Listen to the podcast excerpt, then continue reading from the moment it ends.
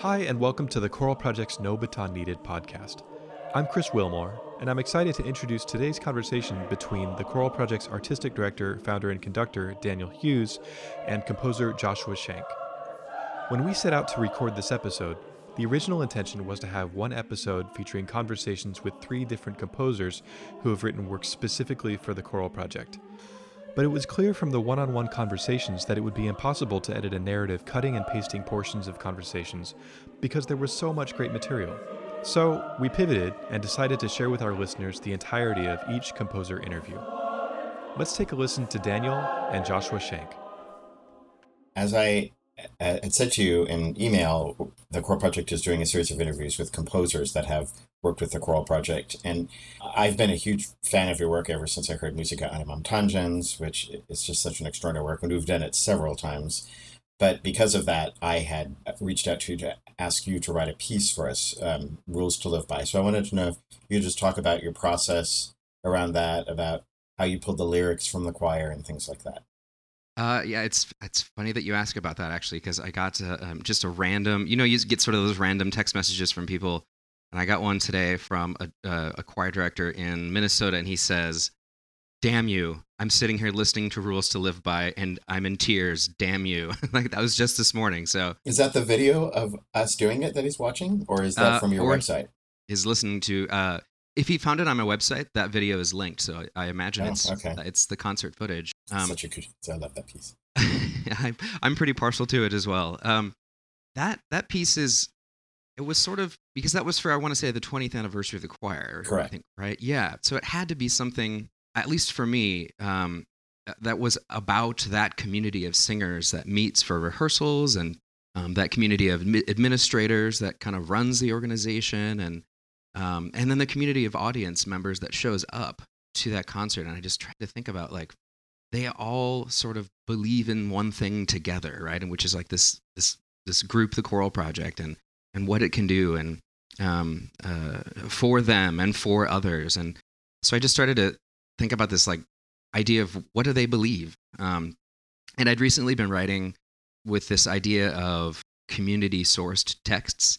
And uh, so what I had originally did was typed in the phrase, uh, this is for another piece called Love Song. And I typed in the phrase, uh, he loved me because, and then just send it off into a, a, an internet search. And what came back was this beautiful constellation of humanity of uh, uh, you know there's sort of whimsical responses like uh, he loved me because there was a gleam in his eye when he straightened my tie to this really really truthful testimonial about uh, spousal abuse which was he loved me because he took off his gold sovereign rings before he hit me.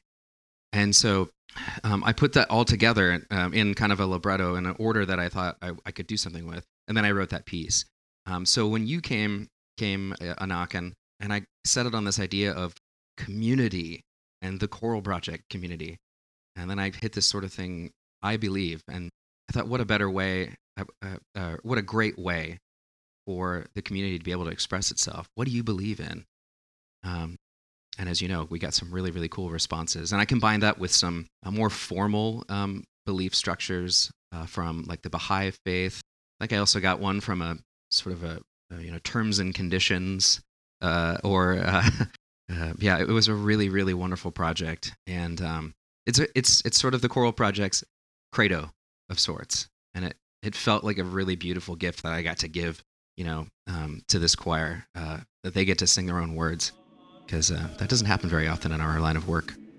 Every time I get to this one statement that I wrote, and I, I had just gone through my divorce, and I was feeling very unworthy. And so uh, my statement was, I believe I'm worthy of love. And every time the choir would get to that spot, I'd be like, oh, I'm going to fall apart. It was very powerful and cathartic.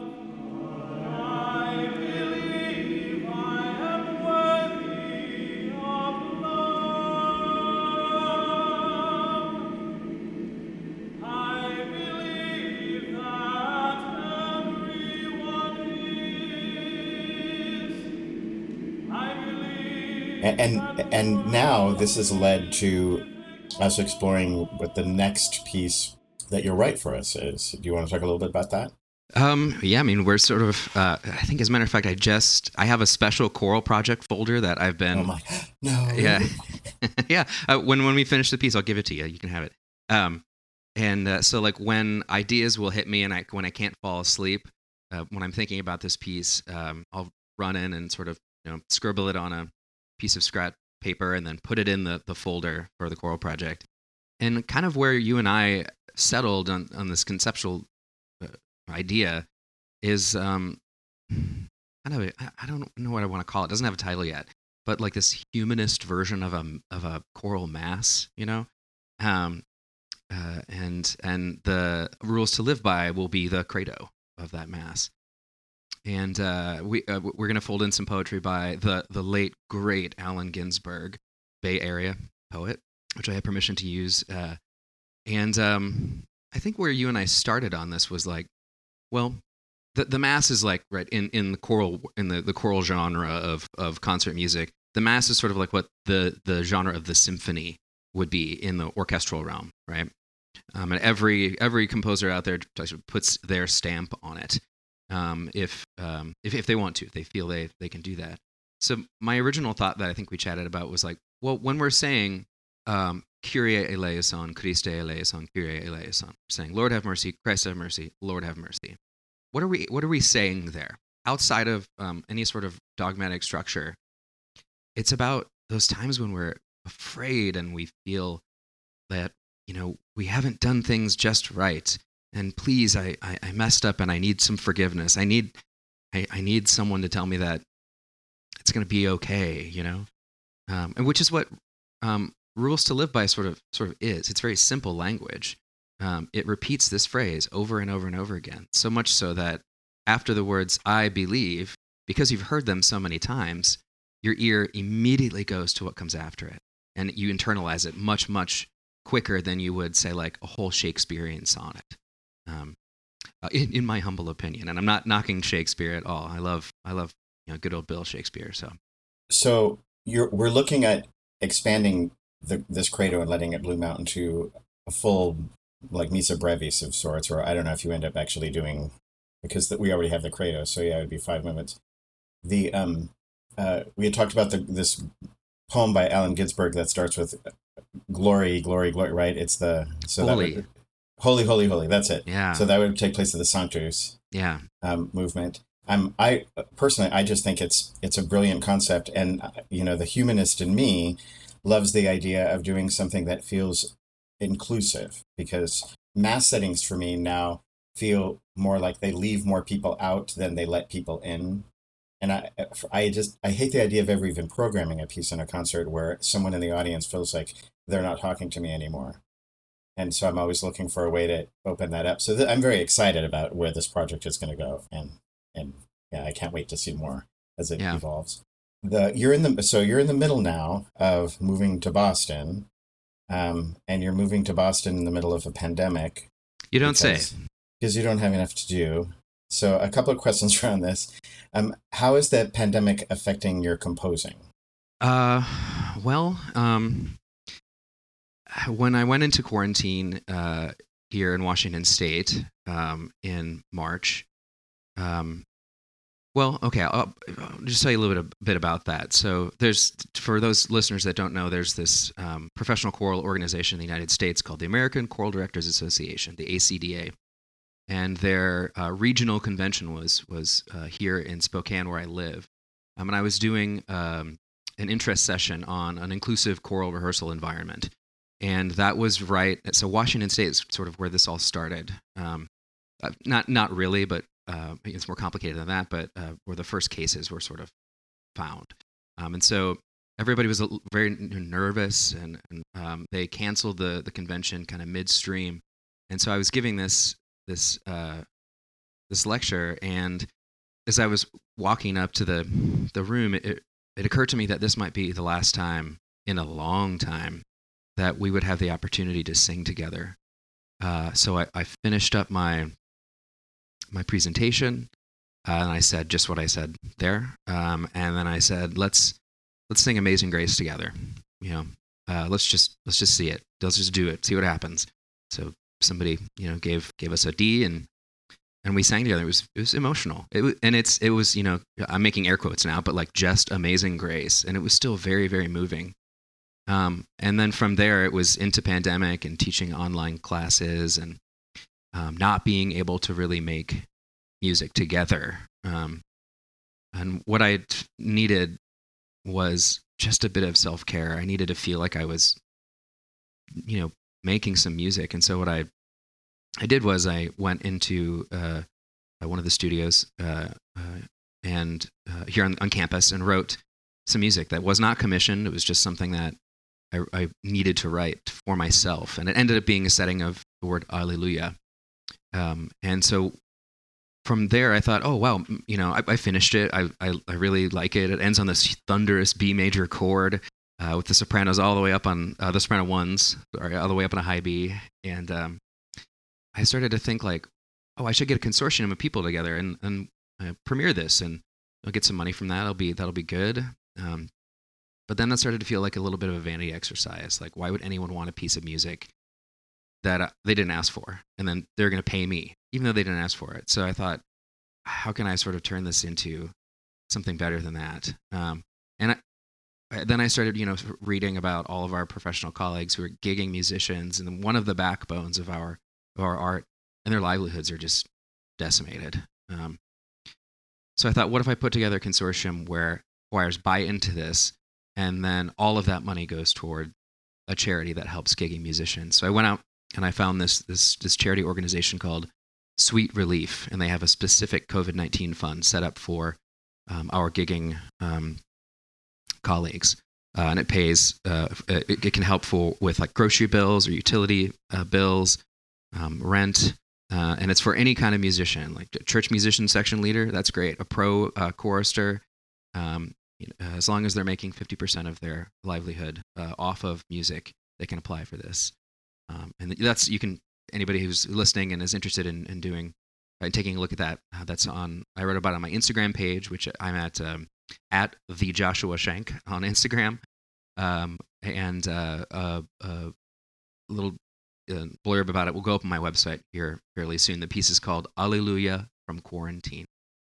Um, so, anybody uh, within the sound of my voice who wants to donate some money um, to our gigging brothers and sisters, um, uh, our gigging colleagues, uh, please send an email. Love to hear from you.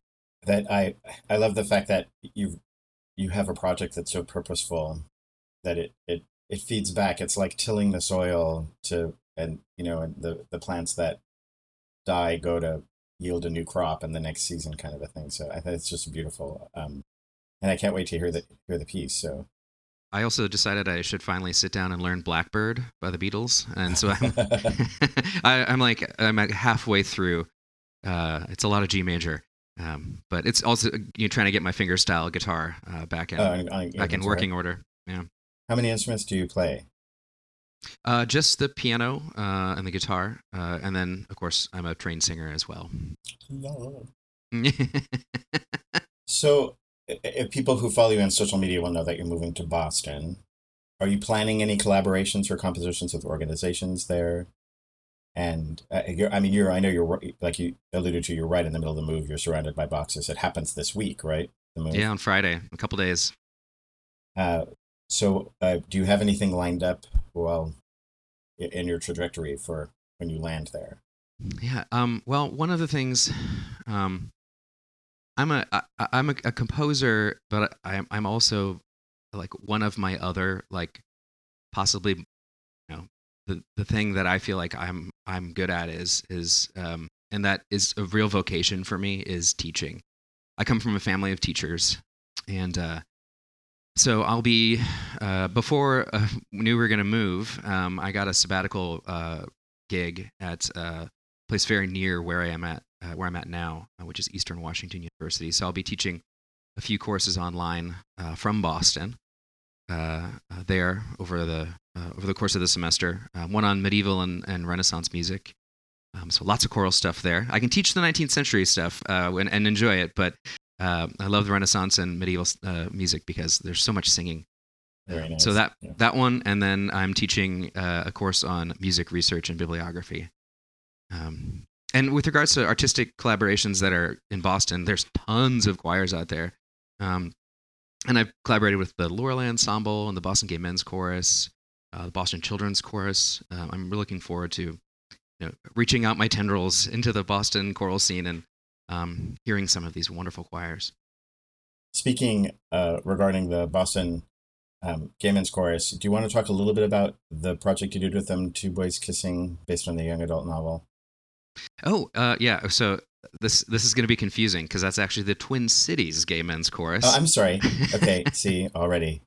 Oh, it's okay. It's it's uh it's sort of that that affinity group of choirs. It's like their fault for having such similar names, and they both both Boston and the Twin Cities choirs commissioned me to write big works the very same year. So uh, I'm just as confused as anybody. so that's what it was. I knew that they Boston had commissioned something from you, and I just flipped what the commission was in my brain. I'm sorry about that.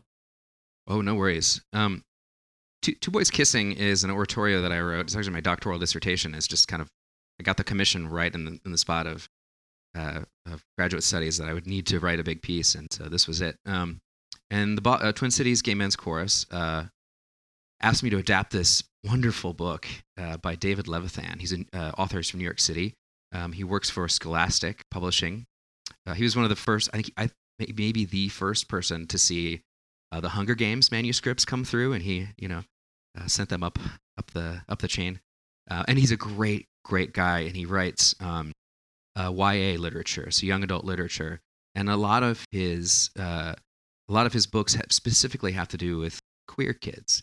Um, and so this this this beautiful book called Two Boys Kissing, um, it's about uh, well the two title characters, uh, these two boys who decide to, in order to raise awareness for um, LGBTQ issues, they decide to break the record, the world record for the longest kiss and they end up kissing for over three, 33 hours, I think. Um, and uh, uh, and it's but it has that it has a basis in reality. This actually happened. Um, these two uh, high school uh, high school no uh, they were college men in New Jersey decided to do that and they broke the world record. So for a while, the world record for the longest kiss was held by uh, two gay men. in any case, in the book, um, there's there's sort of four parallel storylines. One is storyline number one is, is these two boys, Harry and Craig, and their and their, and their uh, you know, sort of world record breaking kiss. Um, another one is uh, uh, uh, Avery and uh, Ryan, and Avery is a transgender boy, and they fall in love, and it's very sweet. They go on their first date to a like a, a putt putt uh, place, mini golf, and then um, there's a fourth storyline, but I had to cut it out. Um, in any case, the third storyline is um, a boy who is violently outed by his father, um, kicked out of the house violently, and he um, does what so many LGBTQ youth do and uh, attempts to take his own life. Um, so there's joy and sorrow in this in this these three storylines. The reason a choir commissioned me to adapt this is that those three storylines are all told to the reader via a Greek chorus of sorts, made up of all the gay men who lost their lives during the AIDS crisis. So it bridges these two um, these two generations, um, and it's it's a very very sweet uh, book. If any of your listeners haven't read it, it's a short book, um, and it's uh, you know bring a bring a hanky at the end because it's a it's a wonderful wonderful piece of literature. It just sounds fantastic. And if people want to hear it, they can go to your website. Yes. That's correct. It's also up on Spotify if you just search for Two Boys Kissing. There you go. Or iTunes. So I'm not outing you if I say you're an openly gay man, correct? uh, uh, that's pretty well documented. I am married to a, a man. Right. So um, for me, being openly gay, um, I find because I've been asked the question, has it changed how you are as an artist? And I, for me, the answer is that it it has affected the kind of human being I am, and that comes out in my art. I end up being um, very empathetic to very sensitive to what's kind of happening around me sometimes to my own detriment where i just it can actually affect my mood and um and and having been closeted for so long i came out when i was 22 but you know very well practiced up to that point always being aware of what's happening around me. That's also affected affected me, and it comes out in terms of how I, you know, rehearse a choir or when I'm working with a voice student or the type of music that I want to write. Is sense of sensitivity and empathy and, and whatnot. Has being gay influenced your music making, not just in terms of content, but in other ways? Uh, I think it would be silly to say no, uh, because it affects uh, so much of everything uh, in our lives. Um, I think one of the reasons that specifically LGBTQ folks are so empathetic is that, um, how do I put this? We have to always sort of be aware of our environment um, and sort of reach out with our emotions and our sort of senses of safety almost. Uh, because uh, historically, you know, more marginalized communities like that um, are uh, are um, experience trauma um, at a much higher rate than uh, you know the folks at the top of the hegemonic uh, uh, pyramid. So I, I don't I, my my sexuality doesn't have to do with the content of the work unless I'm asked to write specifically about that, which in which case that's not a problem at all. Um, um, but I think this sense of compassion and allowing others to have a voice, to amplify others' voices, is something that I really feel is a job for me as a composer to do. Um, I am a cisgendered white man. Um, I have some, uh, I have a lot of privilege in, in this world, and uh, I would be remiss if I didn't use it to try to change things. And sometimes that privilege is I'm the person that gets asked to write a piece of music. And um, if I can make that piece of music, I don't know, it, I know it sounds silly, but to try to make the world a better place a little bit at a time, um, even just that little bit uh, is positive, transformative change. Um, yeah, I have not, to be honest with you, I have not ever thought if m- my sexuality has uh, an influence on my music specifically. mostly just because like my sexuality is such a small part of who I am. I mean, as you know, we're sort of put in a box and, and essentialized a lot.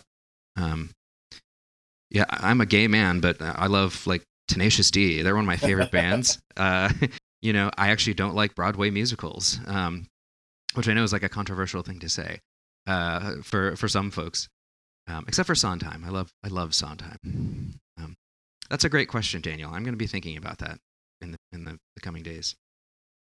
Uh, have you experienced discrimination in your lifetime because you were gay? I mean, you, you grew up in a very different part of the country than I did, and I, I, I was privileged in that way to be in the Bay Area. But I, you're from the Midwest. Um. Well, so uh, my story as a musician and as a gay man are kind of tied up in sort of a late blooming. Um, when I was in high school, I didn't really, you know, I didn't have an understanding. I wasn't out out to myself. I think is what the uh, uh, folks would say. Um, and I wasn't a, a, musician. I wasn't a singer until my senior year in high school when I got pulled in to a, uh, the choir because the year before uh, the choir teacher had heard me sing. Because I, I, joined, uh, even though I don't like Broadway musicals, it, it, was fun to be with the theater kids in high school. So I was in a production of uh, Guys and Dolls, I think. And the choir director said, you know, I, I could I could sing, not, not very well, but well enough to get in, into the the top choir at, the, at this high school in rural Minnesota where I lived. Um, and then that one year in, in high school choir uh, uh, changed my life trajectory. Um, you know, this is 20 years later, and I'm talking on a choir podcast, and I have a doctorate in composition. Um, that 18 year old, 17 year old baritone who could who would sometimes slip into the soprano melody while singing Lauridsen's O Magnum Mysterium. Like that little kid wouldn't not really understand how that mm, that one experience of being in choir like completely pivoted my life into a different direction. Speaking of your budding composer inspirations, who are some of your influences? What are some of your early influences in music? Um, William Byrd. I heard the Mass for Five Voices. Everybody's all about that Mass for Four Voices. Give me the Mass for Five Voices. I'm with you. I, the five is uh, it's heaven. Mm-hmm. And I had um, the first two uh, CDs, back when we bought CDs, uh, the first two CDs that I bought were uh, Mass for Five Voices, uh, sung by the Winchester Cathedral Choir, uh, British choir, so with boy trebles, um, and uh, and then the the Lauridsen Los Angeles Master Chorale, um, Lux Aeterna Oh yeah. um, album that Paul Salamunovich did them. Um, those were my first two, and like my, I have an abiding love for for both of those those composers. Um, uh, the the Victoria O Magnum Mysterium, I sang that in high school, and that um, was wonderful, and I still love that piece uh, so dearly. Uh, right now, I was listening to Julia Wolfe's piece, "Fire in My Mouth." Do you know this piece? I do not, but now I'm going to have to look it up. Yeah, there's a great um, re- recording of it by the um, New York Phil and the Crossing um, and the Young People's Chorus of New York. It's about the Triangle Shirtwaist Factory fire. Um, and at one point, the the women of the chorus uh, ha- they all have scissors, and they all uh, sort of as a percussive effect open and close them um, in rhythm. Uh, yeah, that's what I was listening to earlier today. Um, I'm a huge fan of David Lang. Um, uh, part of my dissertation was on uh, the Little Match Girl Passion, which we did two years ago. Very cool. Um, yeah, I had a real nerd moment in graduate school. I kind of proposed this idea of of uh, the two the two distinct worlds that are at play um, in the recitatives in that, and it got back to to Lang uh, through another graduate student, and uh, Mr. Lang was kind enough to say uh, that that kid got it right. So that felt, that was, uh, you know, I pushed my glasses closer to my nose that day. Uh, uh, but on the other chapter uh, uh, in that piece was uh, about um, Craig Hella-Johnson's considering Matthew Shepard, which I know you chatted about on your previous podcast. Um, so that, that, that piece as well. We were just starting to prepare that when we went into um, shelter in place. So it's it's the first thing on the list to return to when we're able to get back to making music. We're so excited about that. I had a similar experience. We were winding up uh, a production of that. Uh, just uh, we were almost we were just maybe three weeks away from the performance, and it was uh, it was the concert choir uh, here at Gonzaga University, our local pro choir, Cantorai, um, and then the LGBT uh, sort of social justice choir that I directed. There 80 voices um, we're going to sing that as well. And then on top of that, Judy Shepard was going to come in and speak uh, a week and a half later, and um, and of course none of that happened. So there was a little grieving period. Well, you've come up with a term that I really appreciate for this time. You, you've call, you're calling it the Great Pause. Uh, that's that's what I put out in an email uh, when I was talking about this. Yeah, I just think it's so perfect because it, it applies to everything. Just everything is on pause. Like I feel like everybody's sort of in a in a hovering hold on kind of moment, just waiting to for things to resume. It's not like it's so indecisive. And we can all see each other too, but we can't move, right? Um, so we're all all in this together. And I, I don't know if I necessarily I, call, I, I, I, I sort of coined that term, the great pause, right as it had started. Uh, it doesn't really feel um, as inclusive of all the emotional turmoil and uh, families that have lost loved ones and all that stuff. As it as it used to just feel like we're gonna hit pause on everything, and now there's some well, other things. And even the people who've lost things, their grief is on pause. They they're not able to properly go through things like a human being needs to. It's um it's a surreal time. That's the word that I've been using more than anything else. It'll be my number one word on Facebook at the end of the year. You use this word more than any other word. It's surreal. Or unprecedented is another popular one. uh, when um, who performed your very first composition? And I'm assuming you were there. I think I know which one it was, but um, it, do you have any sort of anecdotes around what that was like, what the piece was, your experience to hear something that you wrote being performed for the first time? Um, so I again as a composer, I I feel I feel like in comparison to my colleagues, I started fairly late. Um, I'm uh uh you, you know I'm gonna out myself as a, a really naive teenager uh, here. Um, but I, I, went to a place called Luther College for my undergrad, um, and I went there, uh, and I was gonna be a music theater major. uh, and I, I like if you think of do you know the you know the film Waiting for Guffman? Do you know this oh film? yeah. Okay, so I wasn't quite that bad, but I thought I was pretty good, even though uh, it was definitely nothing to write home about. Um, but I just I started this music major, and my parents, my very you know pra- pragmatic Midwestern parents, were like, um, you know, well, he's got a major, you know, so I'll do the music thing, and we'll see what that gets him. and uh, uh, and uh, so uh, I got there, and you know, in undergrad programs, you have like this recital requirement, like you have to go to this amount of recitals um, over the course of a semester. So I, I had to go to one, and I was this, you know, 18 year old kid, and I went to a composition recital by a senior, and his name uh, is uh, Matthew Erpelding. Um, and again, I was so naive. I went to this concert, and it had never occurred to me that someone my age or around that age could be a composer because composers were, you know, old, dead white guys from Austria or Germany, you know. Um, and uh, I was blown away. Um, and seated right next to me uh, was uh, this conductor. Some of your listeners probably know. His name is West was Weston Noble. Um, he was a, incredible choir director, um, and a and I mean one of the kindest souls I've ever seen, uh, and someone who is deeply involved in lifting others up. And so I was, you know, sitting there, 18 years old, at this composition recital, like with my finger at my nose or something, and uh, he just taps me on the shoulder during intermission and I turned around and like took my breath away because I was very, very intimidated by this guy. And he just said the first words that Weston spoke to me um, were, "Young man, what do you want to do with your life?" And any of you out there who know who knew Weston, that's exactly the kind of thing he would like. He lead, he led with that. Who does that? Um, I was so in, in, in, in, enchanted by this composition recital. I was like, "Well, I think I'd like to do this, sir." You know, and he uh, just said, then I think that's what you should do. And that was the end of that conversation. Um, and though, you know, he and I had many, many, many more conversations over the years, um, used to deliver his dry cleaning, uh, actually. um, that also changed the course of my life. And so I put pen to paper for the first time and I wrote what the, what I called then, I called a tone poem for piano and, and ch- ch- piano, cello, and oboe. Uh, and it is like, it's really derivative of like, uh, Sarah Hopkins' piece, uh, "Past Life Melodies," because I, I played, uh, I sang that in high school and was just blown away by the overtone singing. Um, and so it was me and my very uh, good friend, a cello uh, player named Eric Grant.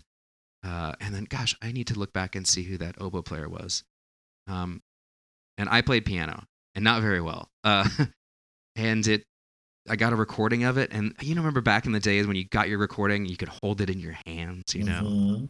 Mhm. um, and having that really really special thing to think like I made this. Um, yeah, that's a very fond memory. I haven't thought about that in a long time. Thank you for, reminding me of that, That's, Daniel. that's wonderful. In in your writing, are there any recurring themes or motifs, musically or thematically, that you find keep coming up in some way? Um, gosh, I don't know. There's like little. I mean, it, uh, you know, like Rene Clausen likes to quote the theme from Star Trek in almost every piece. Uh, I don't have that necessarily, and nor do I have any problem with that. By the way, I've, I I was a, a big Star Trek fan when I was in middle school, and have met Patrick Stewart actually. Um, uh, but like, there's little things here and there. There's a Rufus Wainwright song that I really love that I'll sometimes kind of like sneak in. Um, uh, but other than that, um, I love a good four chord. Uh, one of our first collaborations was when you asked me to orchestrate a piece I wrote called "A Christmas Carol," um, and I, I, believe that was the uh, the orchestra director that you had on in a previous episode was was that that Barbara that orchestra? Turner. Yeah. Yeah. Um, and so in that that that piece is all about stasis. It sort of sits uh, at at G major for a very very long time as the as the text is kind of said out loud, and then the big moment happens when we drop into a C major into a big four chord.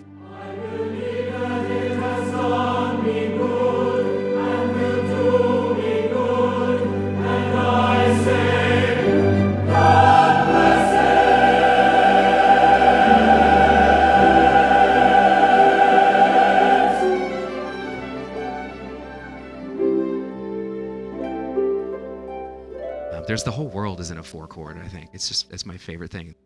That, I love that moment. I'm going to get really nerdy and brainy as a, a musician here, but for those of you who are into music and know your modes, the the Lydian mode sound is so strong at that moment. It's my favorite mode. It there's this. It, it's modes are kind of like scales if you're listening and you're not exactly sure, but um, it doesn't follow the do re mi pattern, and there's this tritone smack dab kind of in the middle of it that creates this magnificent tension. I just so yes, I, that moment is just heaven. It's totally ecstatic. I love it. Um, I, I wanted to ask you really quick about the Rufus Wainwright song. What song was is that that you love? You said that Oh, I don't know if I want to give it away. Um, it's one that I I, I you really keep enjoy. It, hold it to your chest so that we don't hear it every time we hear one of your pieces. um, you're gonna have to dig. There's there's one piece uh, where I used a harmony, but I, I love the harmony of this piece. It's it's a song. It's called "The Art Teacher," and it starts off with this this. It's Rufus wrote it after he did a benefit concert with Philip Glass. Mm. So, uh, you know, surprise to no one, this piece has oscillating minor thirds. It just starts off this da da da da da da da da da da da da da. But then after that, that just becomes a, the sort of piano pattern, and he kind of uh, blooms it out into these sort of uh, other harmonies that I think are really beautiful. Um, and it's it's like a it's one of the Rufus songs that I can actually sing because his range is so just astronomical.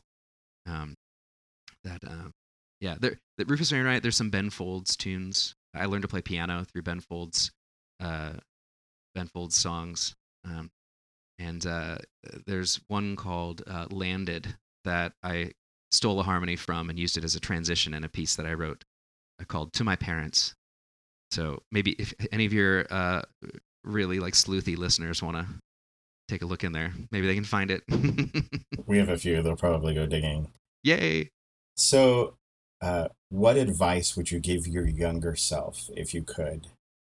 Um, read more poetry. Mm. Yeah, I, y- young composers tend to write one of, we'll say, say five things. Okay, one, uh, uh, a Latin text from the Mass, right? Uh, and Lord knows we have enough of those already. Um, two, uh, something by Walt Whitman. Three, who I love. I love Sister Walt. All right, he is uh, one of my favorite poets. Um, and then Emily Dickinson, who I also love. Uh, uh, uh, let's see, Sara Teasdale, who is like a, um, a, a sort of a, a, she uses all those those beautiful words, you know. Um, and and I have set all of these people that I'm talking about that I'm totally ragging on right now. Uh, and then five, E. E. Cummings. All right, and usually it's like one of four poems that we've all read, you know. Um, and so branching out has been uh, over the course, you know, of 20 years. I've turned 40 years old this year. Um, over the course of, of, you know, the last 20 years, getting to read more poetry by people like Allen Ginsberg um, or um, Octavio Paz. Um, also, branching out in the language department too. I, I decided one full year of my commission schedule was going to be uh, quote unquote my language year, and I was not going to set English at all. And I ended up setting some Latin things, uh, a whole French set um, on uh, and um, Apollinaire, uh, and then uh, uh, a real stretch, which was this. Uh, it's a poem in Urdu, which is one of the national languages of oh. Pakistan. Yeah. Um, and I got my my very good friend who is from Karachi. we sat down, you know, in front of a sort of a um, a patio, you know, fire pit, and uh, had a couple of good beers, and he just ran me through each word and how to pronounce it, and I had a microphone in his face the whole time. Um, so branching out in, in that direction is is fantastic. I just finished up a piece, uh, well, premiered a piece in March, which is all in Spanish, um, uh, on a text that my husband actually wrote. Um, he's Oh. fluent in Spanish, so it was about um, Rachel Carson's book Silent Spring. Um, are you familiar with that? I am not. Yeah, um, it's, it it was unfamiliar to me until uh, my husband br- brought it up. Rachel Carson was a scientist in the 50s, and she did a study on DDT, which, if you if you know, if we all know, as we all know, like they were spraying it on children because it was quote unquote very safe. And she was a conservationist, and so she wrote a book about how if we don't sort of be become stewards of the natural world, we will end up with a silent spring. No birds will be there to sing for us anymore. Um, and she was lambasted for it, actually. Um, uh, large in large part because she was a woman, uh, but also because uh, she, she had accusations lobbed at her about um, creating distrust in science, when in fact she was doing the opposite. Right.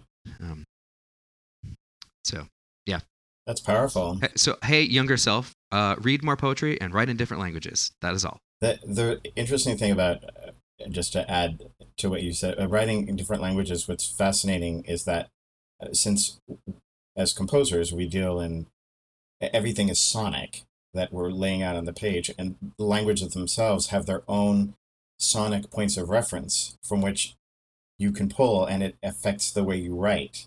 And then even the descriptions of things in those languages are thought of in very different ways psychologically than they are in your home language, which also opens up other doors. So I, I would agree with you. It's young composers find a bunch of languages to write in and don't do anything in Latin. this is too much. yeah, I have I have one great. piece in Latin and that's enough. That was yeah. from that's uh, that's the piece that you mentioned earlier. That's the first time I heard of Choral Project when I was a young composer and I searched my name on YouTube and the Choral Project came up and I thought, "Oh my gosh, this choir is so good and they did my piece and uh, and then you did it with staging too, I think, right? Yeah, we did. It was part of a whole theatrical piece where the entire script was just choral music. So it, told about a life experience, is sort of the common human experience tale. So that's when sort of the father in this family unit dies, and there's it's I, I can't shut up when I think about it. And I have to say though, yes, you wrote it in Latin, but it's not a really a Latin text because it's, I mean, it's not from a sacred service at all. It's really a poem in Latin. So it's, you're, you're safe. it's not, it's so not like another Ave Maria or another Kyrie, you know, or there's, yeah, it's extraordinary.